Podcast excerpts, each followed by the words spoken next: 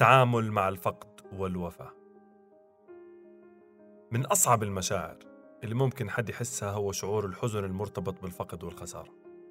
الخسارة اللي ممكن تكون خسارة روح أو خسارة أي أمر تاني مثل علاقة أو عمل أو غيرها بسبب كارثة أو حدث صادم. يمكن من أصعب وأقصى التجارب اللي ممكن يمر فيها أي إنسان خلال الجائحة هي أنه يفقد روح عزيزة عليه بسبب الوفاة من المرض. وما أصعبها لما فقدان الشخص العزيز يجي بنفس الوقت اللي عم نفقد فيه كمان شغلات تانية كثير بسبب الجائحة ويكون إضافة على القلق والتوتر اللي أصلا موجود بسبب الوباء. رغم قسوة الشعور إلا أنه يعتبر استجابة طبيعية للفقد ولكن ضروري نعرف كيف لازم نتعامل معه لنتجاوزه بصورة صحية خلال مرحلة التعافي. اليوم رح نحكي أكثر عن هذا الشعور وعن ردات الفعل المرتبطة فيه واللي ممكن أي شخص يعاني منها. رح نحكي عن بعض النصائح اللي بتساعد بالتعامل مع تجربة الفقد والوفاة.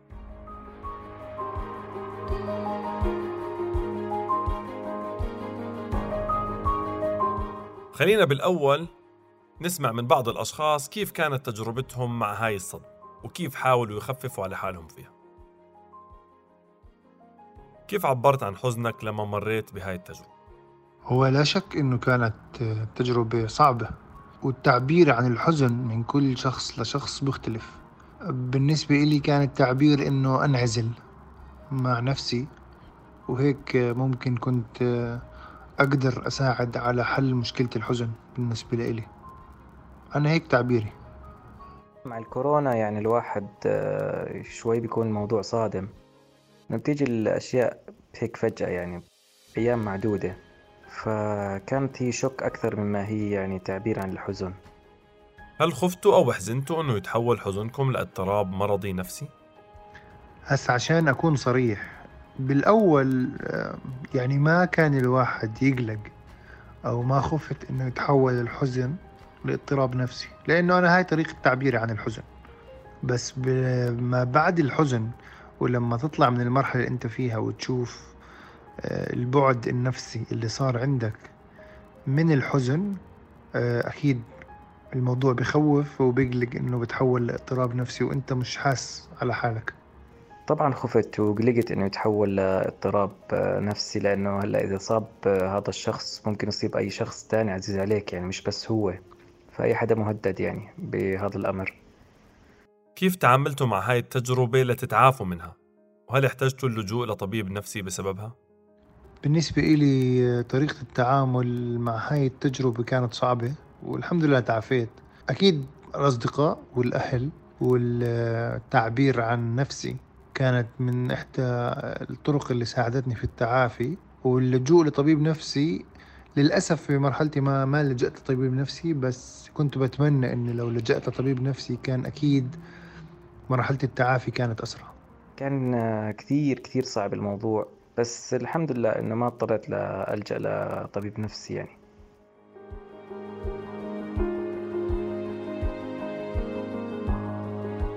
الحزن المرتبط بالخسارة هو عاطفة عالمية. عاطفة ما فيها صح وخطأ وما إلها وقت محدد تنتهي لأنه كل الخسارات كبيرة بالنسبة للبشر شو ما كانت والشعور فيها هو حقنا كلنا باختلاف نوع الخسارة. سواء أشخاص أو علاقات أو إجهاض أو حتى حيوان أليف خسارة مادية أو غيرها.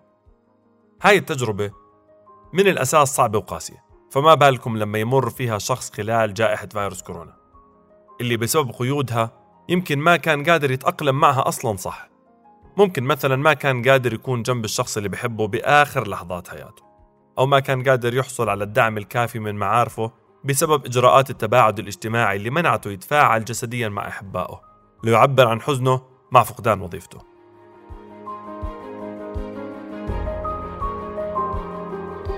أو ممكن ما قدر يعيش تجربة الحداد والعزة مع الأهل والأصدقاء بالشكل المطلوب وبالتفاعل الجسدي المعتادين عليه بمجتمعاتنا للتخفيف والمواساة. وبداية بدنا نوصف شوي المشاعر اللي ممكن تكون مرتبطة بتجربة الفقد والخسارة والوفاة. تتضمن هاي التجربة ردات فعل ومشاعر متعددة. ممكن تكون فعليا مثل قطار الملاهي. تتضمن شعور الصدمة الإنكار البرود العاطفي اللي بيكون بالأول كآلية دفاعية وطريقة مؤقتة للتعامل مع المشاعر الغامرة. بعدين بيجي شعور الإحباط والعجز والغضب والقلق واللوم بعدين ممكن يبلش شعور الاكتئاب والحزن والوحدة وبتبلش معاه مشكلات تانية مثل قلة النوم الشهية الانعزال وبالأخير نوصل لمرحلة التقبل. مرحلة التقبل الحزن والذكرى طبعا لسه موجودين بس بصير الشخص متقبل للفكرة وبمشي بحياته لقدام. طبعا كل تجربة بتختلف عن الثانية لأنها إشي شخصي ومش بالضرورة الشخص يمر بكل هاي المشاعر أو بهذا الترتيب. غير كمان أنه بعد فترة منيحة من الخسارة ممكن يصير إشي أو حدث أو مناسبة اجتماعية وترجع تحفز هاي المشاعر ويستذكرها الشخص.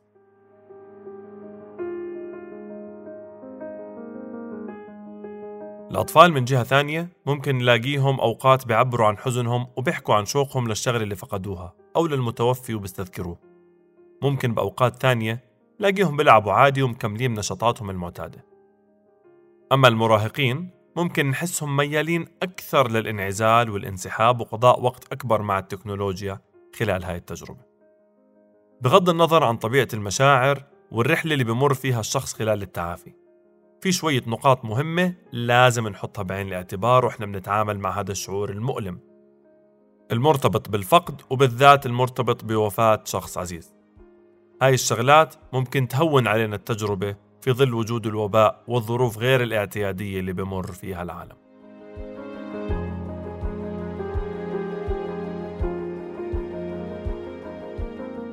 أول شي بدنا نتقبل مشاعرنا والحزن اللي بنمر فيه. ونعيشه للآخر وما نتجاهله. ونفهم إنه كل تجربة إلها وقتها الخاص اللي بدها تمر فيه وعشان نتعافى منها بدنا نعطيها وقتها. وإنه هذا الإشي بيختلف من شخص للتاني. كمان نتقبل إنه طريقة التعبير عن هاي المشاعر وطبيعتها رح تختلف أكيد بين الأشخاص. ثاني إشي طلب الدعم المعنوي والنفسي من اللي حوالينا يعتبر إشي أساسي ومهم جدا بهاي التجربة. مهم كمان ندعم أنفسنا عاطفيا عن طريق الاهتمام بحالنا جسديا. يعني ما بدنا ننسى صحتنا الجسدية والعناية فيها بهاي الفترة الصعبة. بالمحافظة على نوم كافي مريح أكل صحي متوازن والالتزام بالتمرينات الرياضية قدر الإمكان. ثالثا نحاول نحافظ على التواصل مع الأهل والأصحاب عبر المكالمات والتطبيقات ومشاركة الصور والفيديوهات وغيرها من الأمور للتخفيف على بعض ومشاركة الحزن. رابعاً نلاقي الطريقة الأنسب للتعبير عن الحزن وعن مشاعرنا. ممكن هاي الطريقة تكون الفن، الموسيقى، إنه نحكي مع أصدقائنا أو أفراد العيلة. ممكن نفضفض لهم. ممكن الكتابة. ممكن أي نشاط تاني حسب طبيعة كل شخص. من الأشياء اللي بتساعد كمان الالتزام بالأنشطة الدينية الروحانية اللي بنستمد منها الإيمان والراحة وبتعزز عنا الشعور بالصبر والرضا. ولحتى نخفف الشعور بالفقد ممكن نطور طقوس جديدة في روتيننا اليومي مع أحبابنا للمحافظة على الترابط والتواصل. مثلا ممكن نلعب سوا ألعاب معينة نمارس الرياضة مع بعض وغيرها من النشاطات. بدنا نحاول نرجع شوي شوي لهواياتنا ولكل الأنشطة اللي كانت بتعطينا شعور بالبهجة والسعادة قبل التجربة. عشان نحس بشعور المرح والبهجة ممكن نلتقي بأصحابنا نحضر فيلم معين. ممكن نحيط حالنا بأطفال أو نتعامل مع حيوانات أليفة. حلو نركز على الأفعال والنشاطات اللي بتفيد غيرنا وبتساعدهم زي النشاطات التطوعية والصداقات؟ لأنها قادرة ترفع من المعنويات.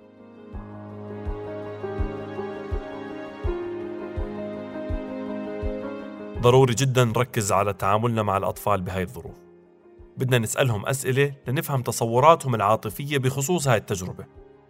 بدنا نعطيهم الوقت عشان يعبروا ويحكوا عن حزنهم وأفكارهم ومشاعرهم. أكيد ما بدنا ننسى أهمية مشاركتهم نشاطاتهم الممتعة المعتادة وقضاء الوقت معهم. مهم نعرف نتعامل مع المراهقين خلال مرورهم بهاي التجربة. نشارك معهم الحزن والمشاعر.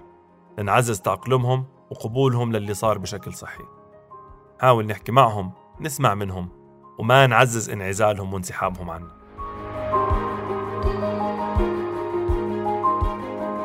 وإذا كنا إحنا المتأثرين مهم نتقبل شعور الناس بالحرج وهم بيحاولوا يساعدونا.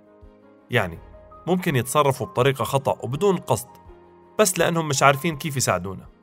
ما بدنا نخلي هذا الإشي حجة وعذر عشان نضل متقوقعين مع نفسنا ونتجنب الناس ودعمهم إلنا ضروري نتذكر إنه كل حدا تواصل معنا وعمل هيك لأنه مهتم فينا مش عشان بده يأذينا إذا كانت التجربة بسبب الوفاة بالذات من الممكن تنسيق وقت وتاريخ محدد مع العيلة والأصدقاء كل حدا ببيته وعن بعد لتكريم المتوفي والترحم عليه ممارسة الروحانيات والشعائر الدينية المرتبطة بالحداد. ممكن حتى نتشارك بنشاط بسيط له أهمية إلنا وللمتوفي. حتى لو كان مجرد تحضير وجبة كان يحبها أو رعاية النباتات اللي كان يهتم فيها. كمان من الأفكار الحلوة عمل مدونة أو صفحة إلكترونية افتراضية تكون صدقة جارية عن المتوفي ويكون هدفها تساعدنا نتذكره بالخير. ونطلب من الجميع يشاركنا ويساهم معنا بالقصص والصور والأدعية والذكريات المرتبطة. بس ندير بالنا هون من التعليقات المؤذية أو القاسية أو الجارحة اللي ممكن ناس غريبة عنا تحطها سواء بقصد أو بدون قصد. ظنا منهم إنهم عم بقدموا دعم صحيح.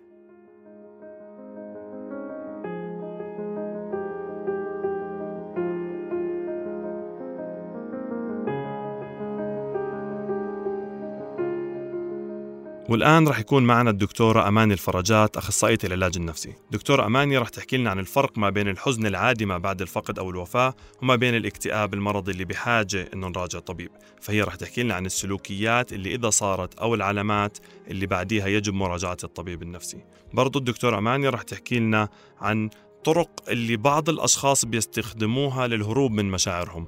ورح تحكي لنا هل هاي الطرق مفيدة أم غير مفيدة. اللي بيساعدنا نتعرف على إنه إذا هذا السلوك صحي أو غير صحي هو عدة عوامل. شدة هذا السلوك مدته وتكراره. كمان إذا في أي تأثر على الأداء الوظيفي والاجتماعي والمهني وفيما إذا هذا الشخص تغير عن الشخص اللي هو متعارف آه، عليه. هاي الأمور كلياتها بتعطينا زي إنذار على إنه في خطر عم بهدد حياة الشخص وعم بهدد كمان آه، الأدوار اللي هو عم بيقوم آه، فيها. من هاي من هاي العوامل مثلا إذا كان هذا الشخص عم بيعبر عن أفكار انتحار محاولات انتحار سلوكيات إيذاء ذات كان واضح إنه في خلافات مع الأشخاص المحيطين حواليه وهاي الخلافات ناجمة عن سرعة التهيج اللي عنده إياها. آه كمان عزلة اجتماعية شديدة ولجوء الشخص للكحول والمهدئات والإدمان. كل هاي الأمور اللي بيساعدنا على أن نحدد إنها صحية أو غير صحية هي الشدة والمدة والتكرار. الحزن هو استجابة طبيعية جدا للفقدان بينما الاكتئاب هو واحدة من المراحل الحزن والصدمة هو يعتبر المرحلة الرابعة. هي مرحلة الوصول لحقيقة إنه الأمر صار واقع فبيقع الشخص في حزن شديد. فبالتالي هاي المرحلة بيكون في حزن كمان بيكون في محكات ثانية اللي هي تغيرات في الأكل زيادة في الأكل أو قلته تغيرات في, في النوم زيادة نوم أو قلته آه، فقدان طاقة تغيرات معرفية آه، صعوبة تركيز آه، صعوبة انتباه سرحان نسيان صعوبة في اتخاذ القرار صعوبة في حل المشكلات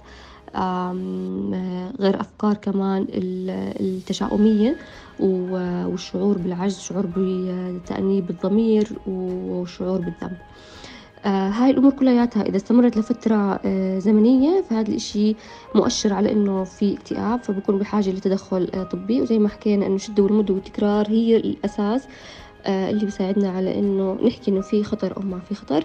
متى بنحكي إنه التأقلم صحي أو غير صحي؟ التأقلم غير الصحي هو عجز الفرد عن إشباع حاجاته بطريقة ترضيه وترضي الآخرين. كمان عجزه عن خفض التوتر وعن حل الصراعات. فبالتالي بصير في فشل في تحقيق الاتزان بينه وبين محيطه الذاتي والاجتماعي. فإذا كان هذا الشخص اختار الهروب من المشاعر وتجاهلها فهذا الإشي ما بحقق ما بحقق التوازن إطلاقا. بالعكس هاي رح تكون بمثابة أعمال غير منتهية. هاي المشاعر رح تطلع بأوقات ثانية رح تطلع بأوقات غير مناسبة إطلاقا. ممكن تطلع كشكل زلات لسان ممكن تطلع كأحلام كوابيس مزعجة. آه، ممكن تحسسه بعدم الراحة إطلاقا آه، خلال آه، يومه. فيفضل إنه هو يعبر عن هاي المشاعر.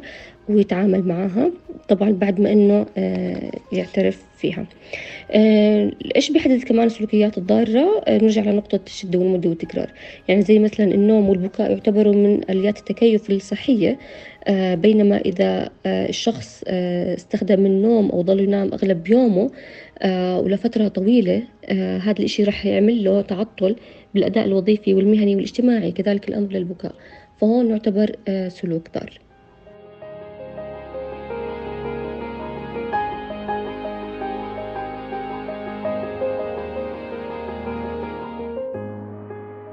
بتمنى إنه هاي الحلقة كانت مفيدة جدا لكم في فهم تجربة الفقد والوفاة بشكل علمي نفسي صحيح. ولا تنسوا تحطوا النصائح اللي حكيناها ببالكم وتساعدوا فيها أي حدا عم بمر هلأ بمرحلة التجربة الصعبة. وبنلتقي في الحلقة القادمة.